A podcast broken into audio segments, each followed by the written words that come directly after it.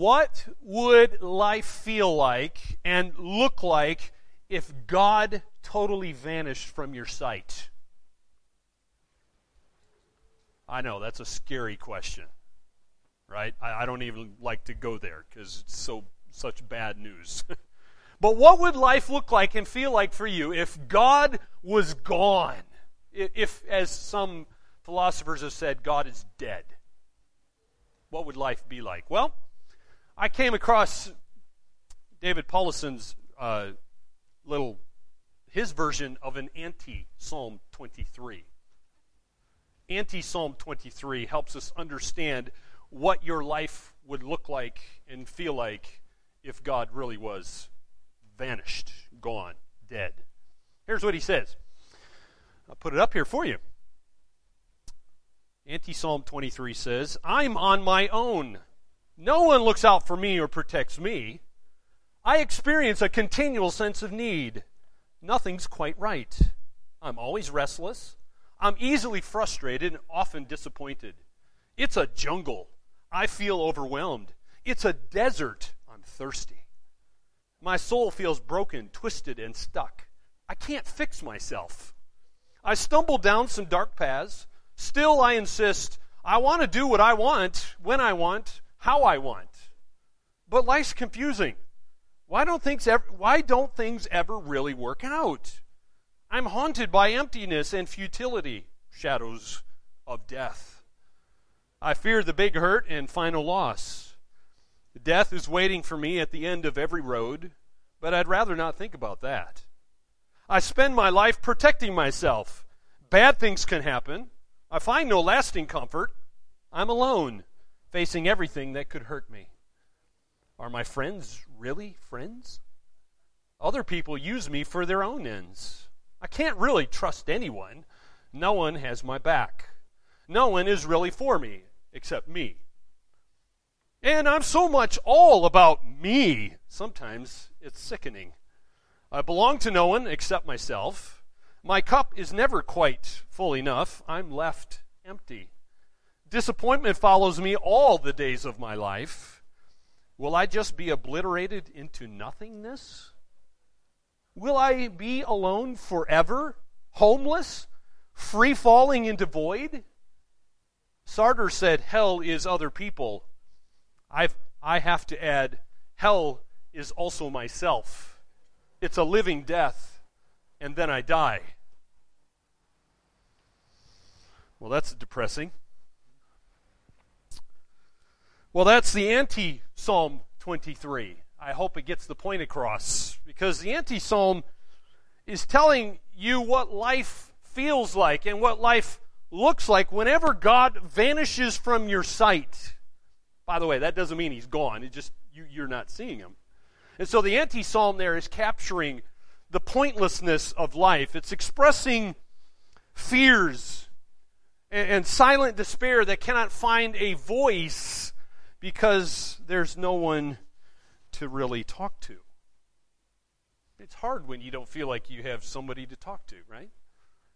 And, and when you're caught up in this kind of an anti psalm, it doesn't help when somebody, even if they have degrees, uh, you know, past their name, somebody labels you a disorder or gives you a syndrome or calls you a case.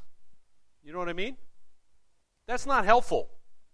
See, the problem is much more serious than that. See, the disorder is actually my life. The syndrome is, well, I'm actually on my own. And the case is, well, who actually am I? What, what is my identity? And what am I actually living for?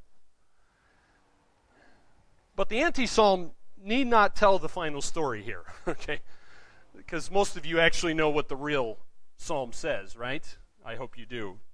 So it only becomes your reality when you construct your reality from a lie.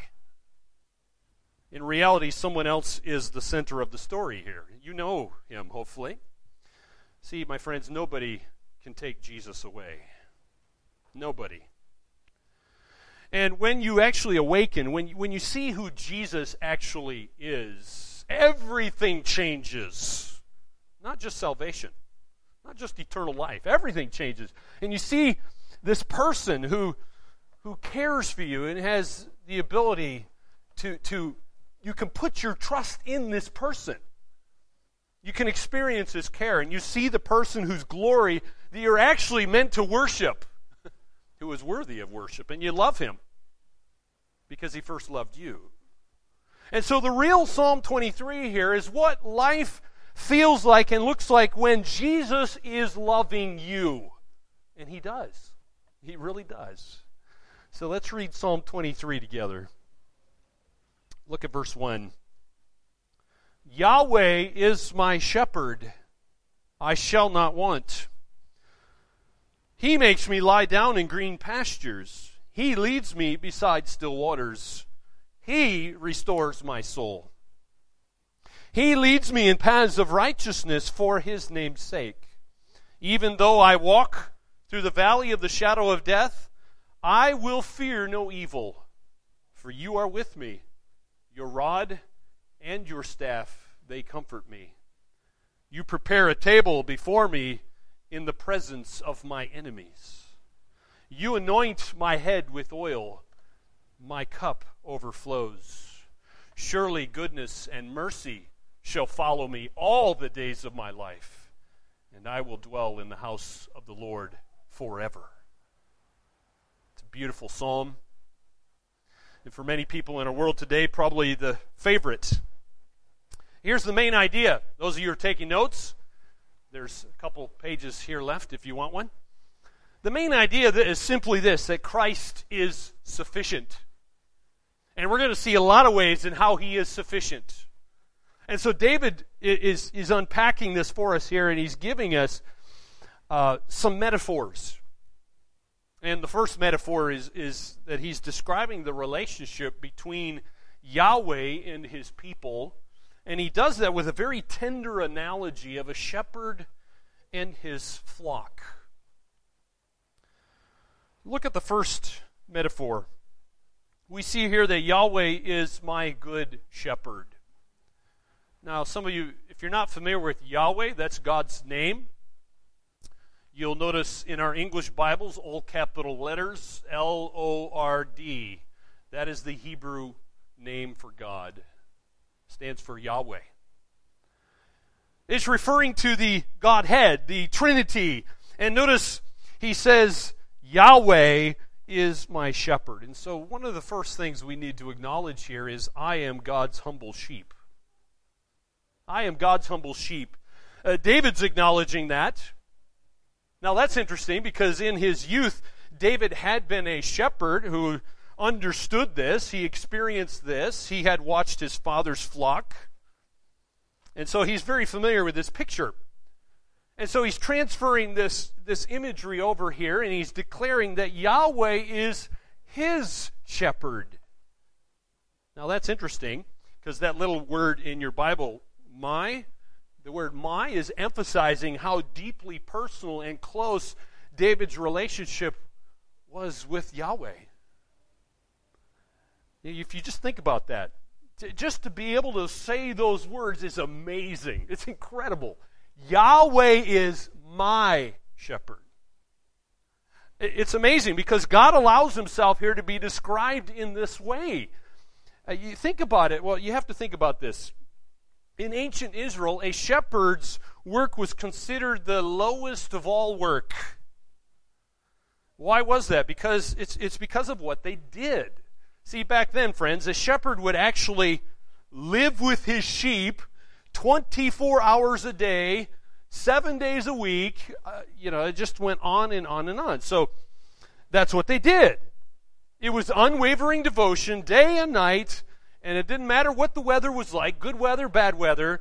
And it was all for the purpose of nurturing, guiding, and protecting the sheep. And so the shepherd would assume full responsibility for the needs and the safety of the flock, and he would even put his life on the line for those sheep. David understood that because he said he defeated what? A lion and a bear and probably other animals that wanted to come and kill his sheep as well. But he understood his life was on the line. He, those animals could have killed him in the protection of those sheep. And so truly, David understood that Yahweh is everything. And Jesus Christ, in particular, here is describing himself as our good shepherd. Jesus did that himself in the book of John. Look at this John chapter 10, verse 11. Jesus says, I am the good shepherd.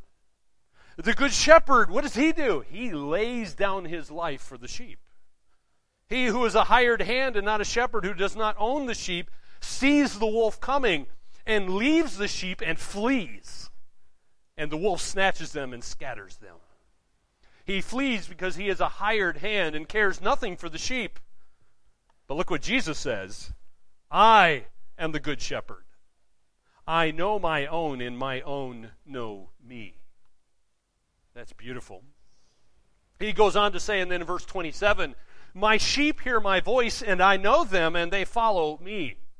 I give them eternal life, and they will never perish, and no one will snatch them out of my hand. My Father who has given them to me is greater than all, and no one is able to snatch them out of the Father's hand. I and the Father are one. That's what Jesus said about himself. He's the good shepherd. So, in particular, David is, of course, he's talking about Yahweh, but in particular, Jesus himself, the one who has declared the Father to us. And so, because Yahweh is my shepherd, this means a lot of great things for you and me. Now, look, look at this. Number two, you, here's what it means I shall not lack anything. I shall not lack anything. That's what it says there. I shall not want. So, because of the greatness of God and his constant loving care over his flock, that's why David was able to come to this glorious conclusion I shall not want. that's an amazing statement if you think deeply about that, because left to themselves, sheep lack everything. Literally everything. They are totally helpless, defenseless animals. They cannot care for themselves, but under the shepherd's care, all their needs are abundantly met. And by the way, if you are a city slicker, one of the best things you could do for yourself, and if you have children, Take your children to farmers who have sheep and watch them. Ask questions. I know we don't really have shepherds like David was a shepherd these days, but I'm sure you can learn some things from God's word by doing this. But uh, a shepherd cared for his sheep. All of their needs were abundantly met by the shepherd. And so it is for every Christian, by the way, who has the good shepherd as their shepherd. It's the same for you, friends. Now, here's one piece of good advice for you. If you're a sheep, remain under the watch care of God and enjoy it. Enjoy it. Don't be one of those sheep who always sees greener grass on the other side of the fence. You know what I mean? Well, maybe you don't because sometimes what's what's in our sinful fallen nature is we can become discontent. We can become discontent. And, and, sheep do silly, dumb, foolish things. In fact, one time when Daniel and I were hunting, we, we saw a sheep who wasn't content to stay in his paddock and must have seen some greener grass on the other side of the fence. So he decided to squeeze his head, or her head, I should say, uh, squeeze her head through the fence, the gates of the fence, in fact. I have no idea how long that poor sheep was there, but it would have starved to death if some if it wasn't for some hunters who had come along and helped her out. Because she was panicking, trying to get out. As the closer we got, she's just banging her head against the fence and couldn't get out until we opened the gate and she could go freely back into her paddock. Well, that's the nature of sheep. And so sometimes God, in His love, put fences around us and say, Here, Look at all this great stuff I've given to you. Be content. Nothing you're going to lack within this paddock. But no, we got to look outside.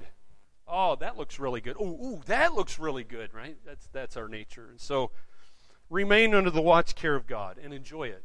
Be content, the Bible says, with what you have in whatever state you're in. And you say, well, why, why would I want to do that? Because God's all knowing, all powerful, all present, all sufficient. And so that means all of God's sheep are going to be precious to Him.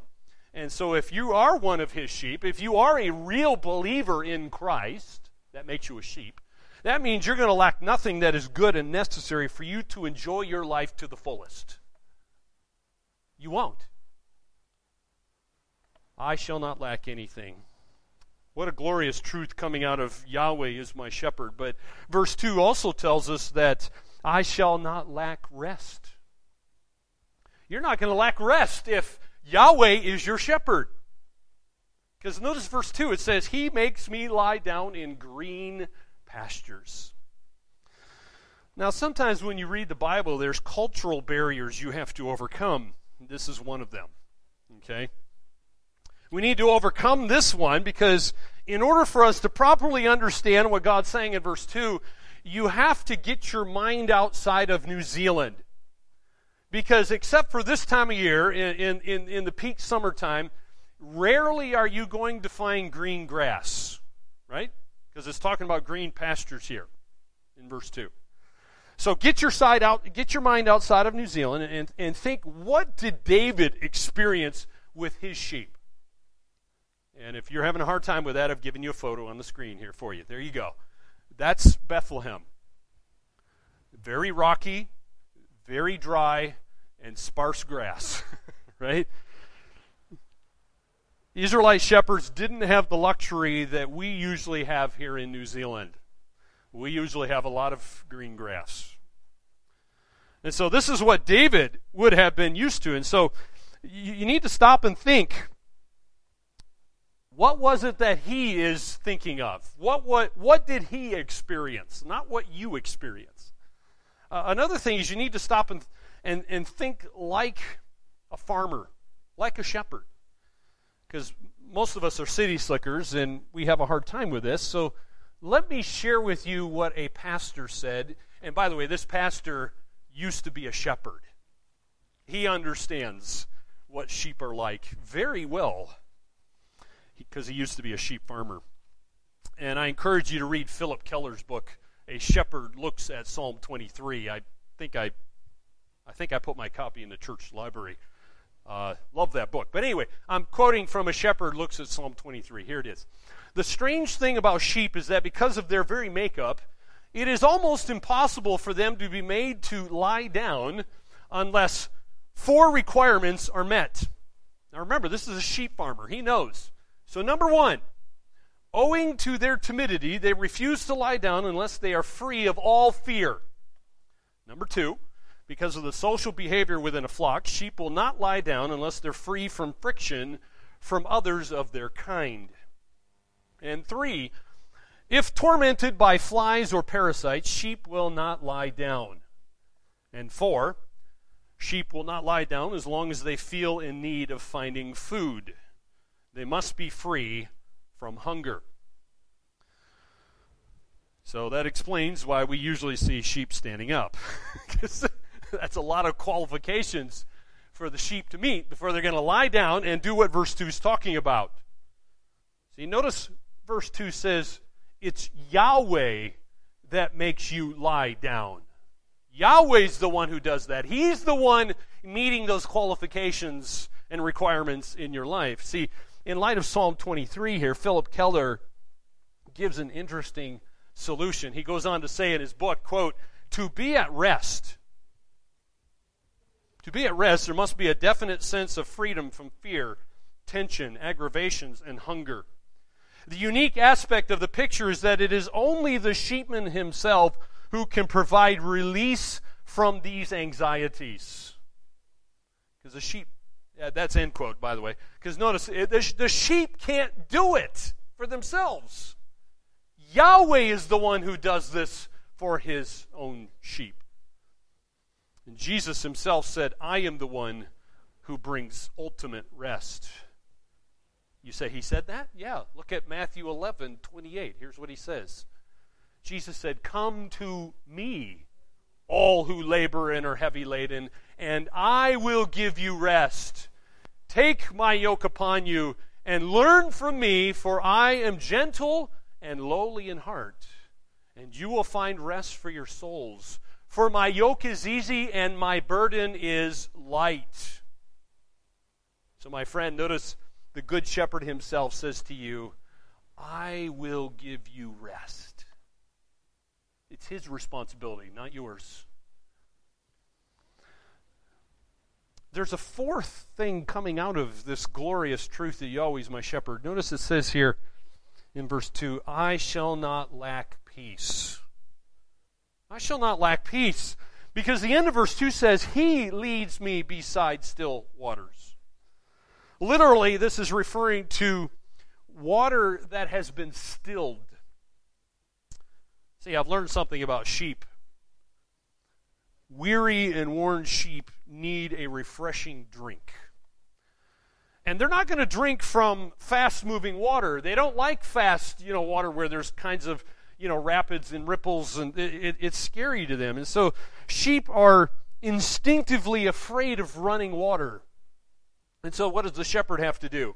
Well, someone like David would have come along to a stream and he would have, he would have put some stones along the edge there and, and, and slowed down the water so it was no longer scary. It would no longer bring fear to the sheep. He would dam it up so they were able to drink.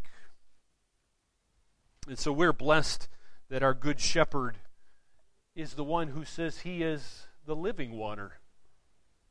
Remember, Jesus says also in John, I am the living water, and all who drink of me will never thirst again. That's a glorious truth. So, my friends, the only way you're going to not lack peace is to trust in the one who is your living water. Number five, we see he's, uh, what does this mean for us? I shall not lack life. See, if Yahweh is your good shepherd, you're not going to lack life because he says in verse 3, He restores my soul. Now, this good shepherd is the one who is restoring your soul. this statement, by the way, is subject to different interpretations, as a lot of things are. Uh, it may picture the straying sheep being brought back to the sheepfold.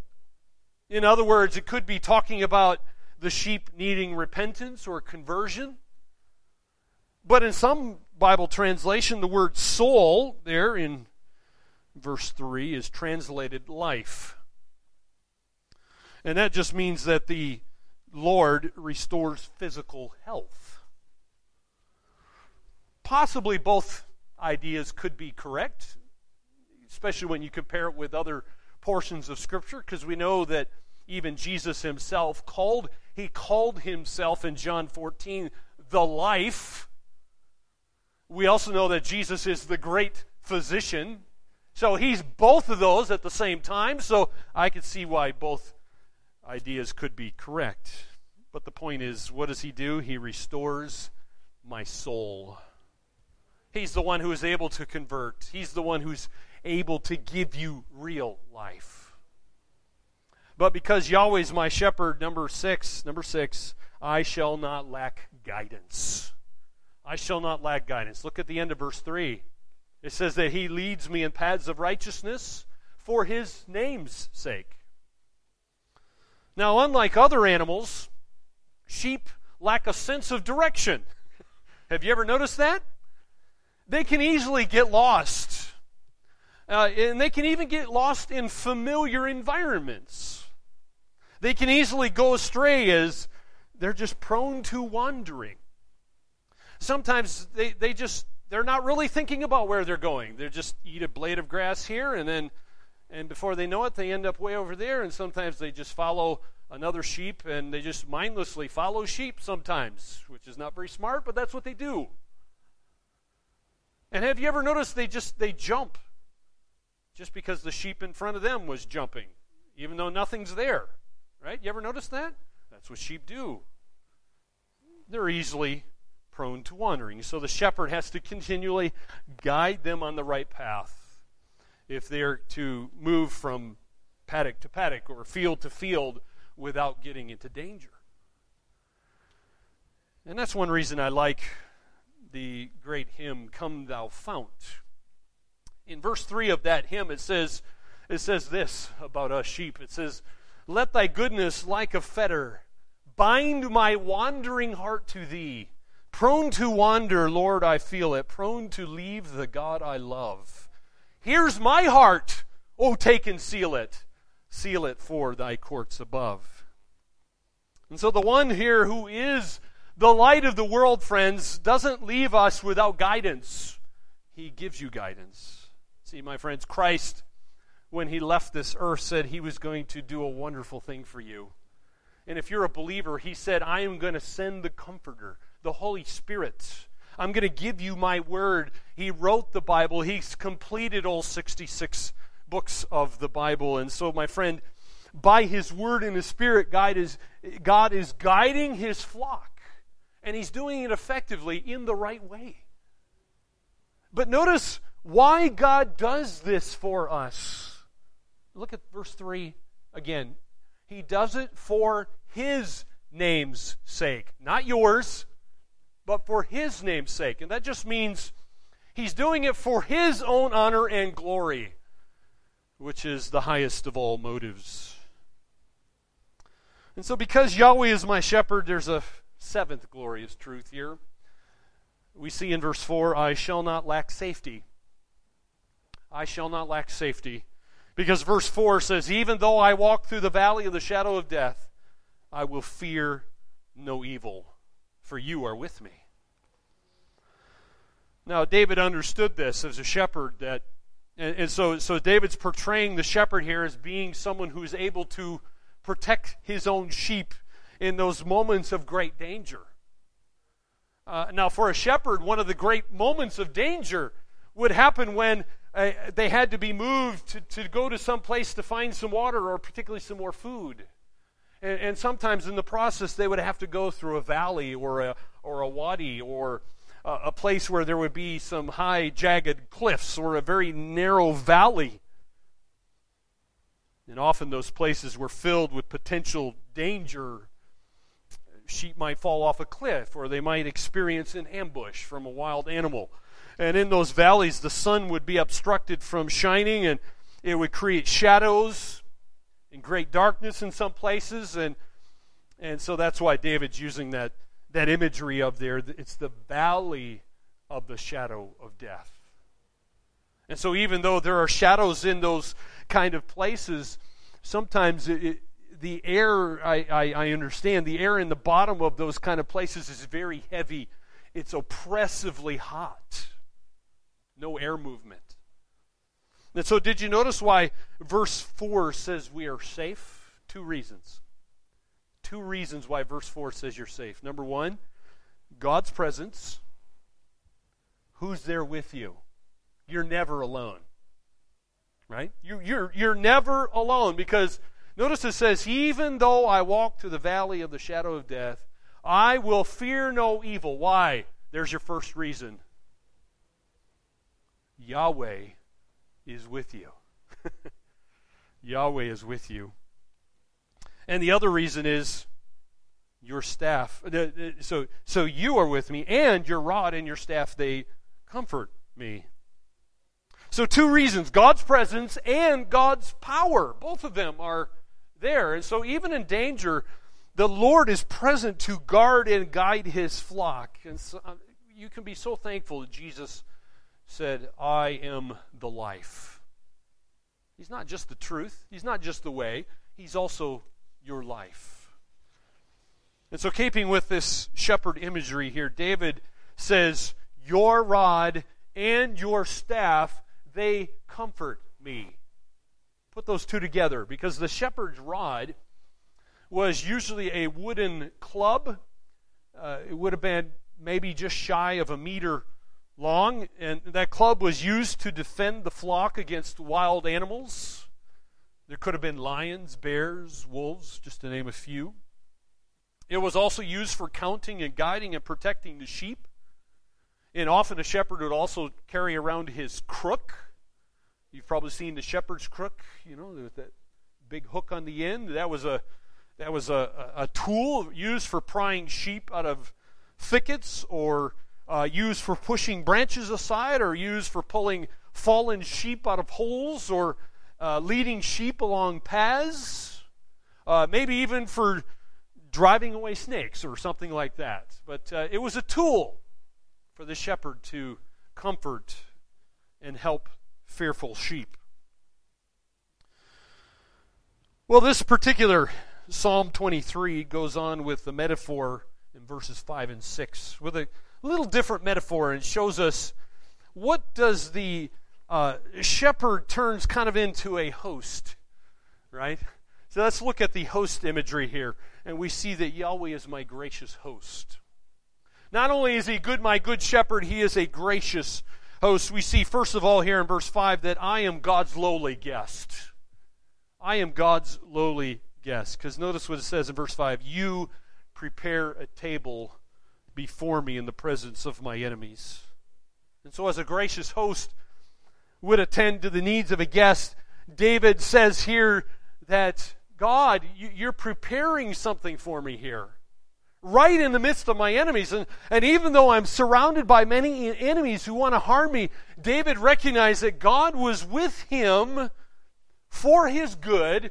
God's the one who's supplying his needs as a good host would care for his guest. Number two, he says, I shall not lack provision. I shall not lack provision. See, not only is he preparing the table, but in, in verse 5 he says, You're anointing my head with oil. now, that was a custom of a loving host. See, hospitality, you, you have to understand about uh, the Middle East and their culture. In, that honor culture, hosting someone was the greatest delight. Uh, being a guest was a great privilege, and you would get spoiled. And one of the things you, they would do is they would anoint your head with oil. That was a great honor. It was refreshing. Your, your hot, weary travels, you would come to someone's tent, most likely, and one of the things would happen to you is you would receive oil. And so when David says, uh, God, you're anointing my head with oil, he's speaking of the Lord's ministry to revive his heart, especially when he's surrounded by all these foes that are threatening him. And so the presence of God was something that renewed him, like receiving some oil on his hot head would renew him. It's giving some great stuff for the demands of life. And so he didn't lack provision because Yahweh was doing this for him. And then, third, we see here, I shall not lack grace.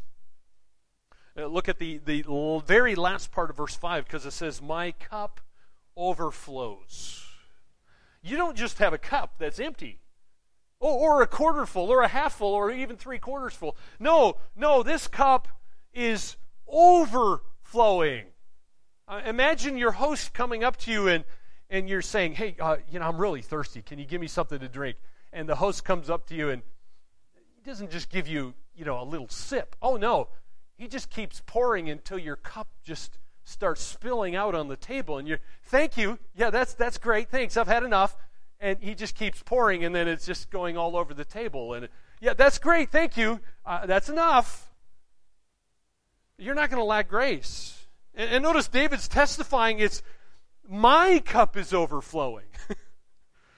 it's referring to this constant supply of drink that's being provided here by the very attentive host.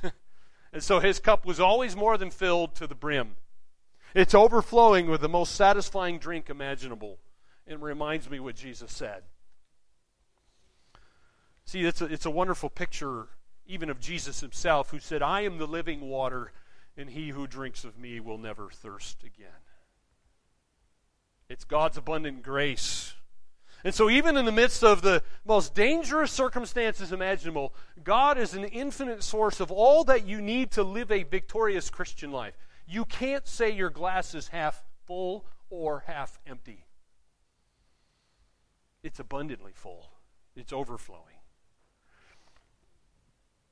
Because God is your gracious host, you can say in verse 6, I shall not lack goodness. I shall not lack goodness because it says, Surely goodness and mercy shall follow me.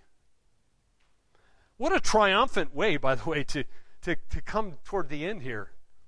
I mean, even when David found himself in life threatening situations, as he often did, he understood that God's blessings were, were chasing him.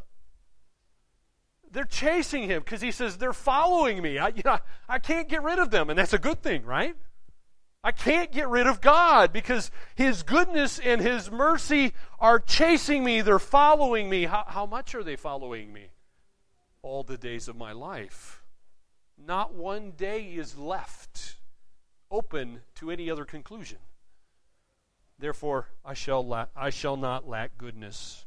And then he ends on this glorious truth. What a triumphant way to end the psalm because he says, I shall not lack eternal blessing.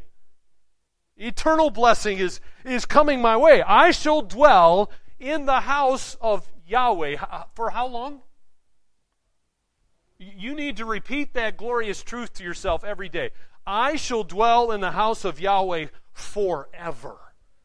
My friends, that's your ultimate reality. And so David declares that even death would serve his greater good. It's going to usher him into God's immediate presence where he understood he's going to enjoy Yahweh forever. And so David understood there's nothing that can separate a Christian from the love of God. He, he, knew Romans 8. He knew Romans 8. There's nothing that can separate you from the love of God in Christ Jesus. Not even yourself, not even death itself, not Satan. Nothing not even death. So, what does the psalm mean for you and me then?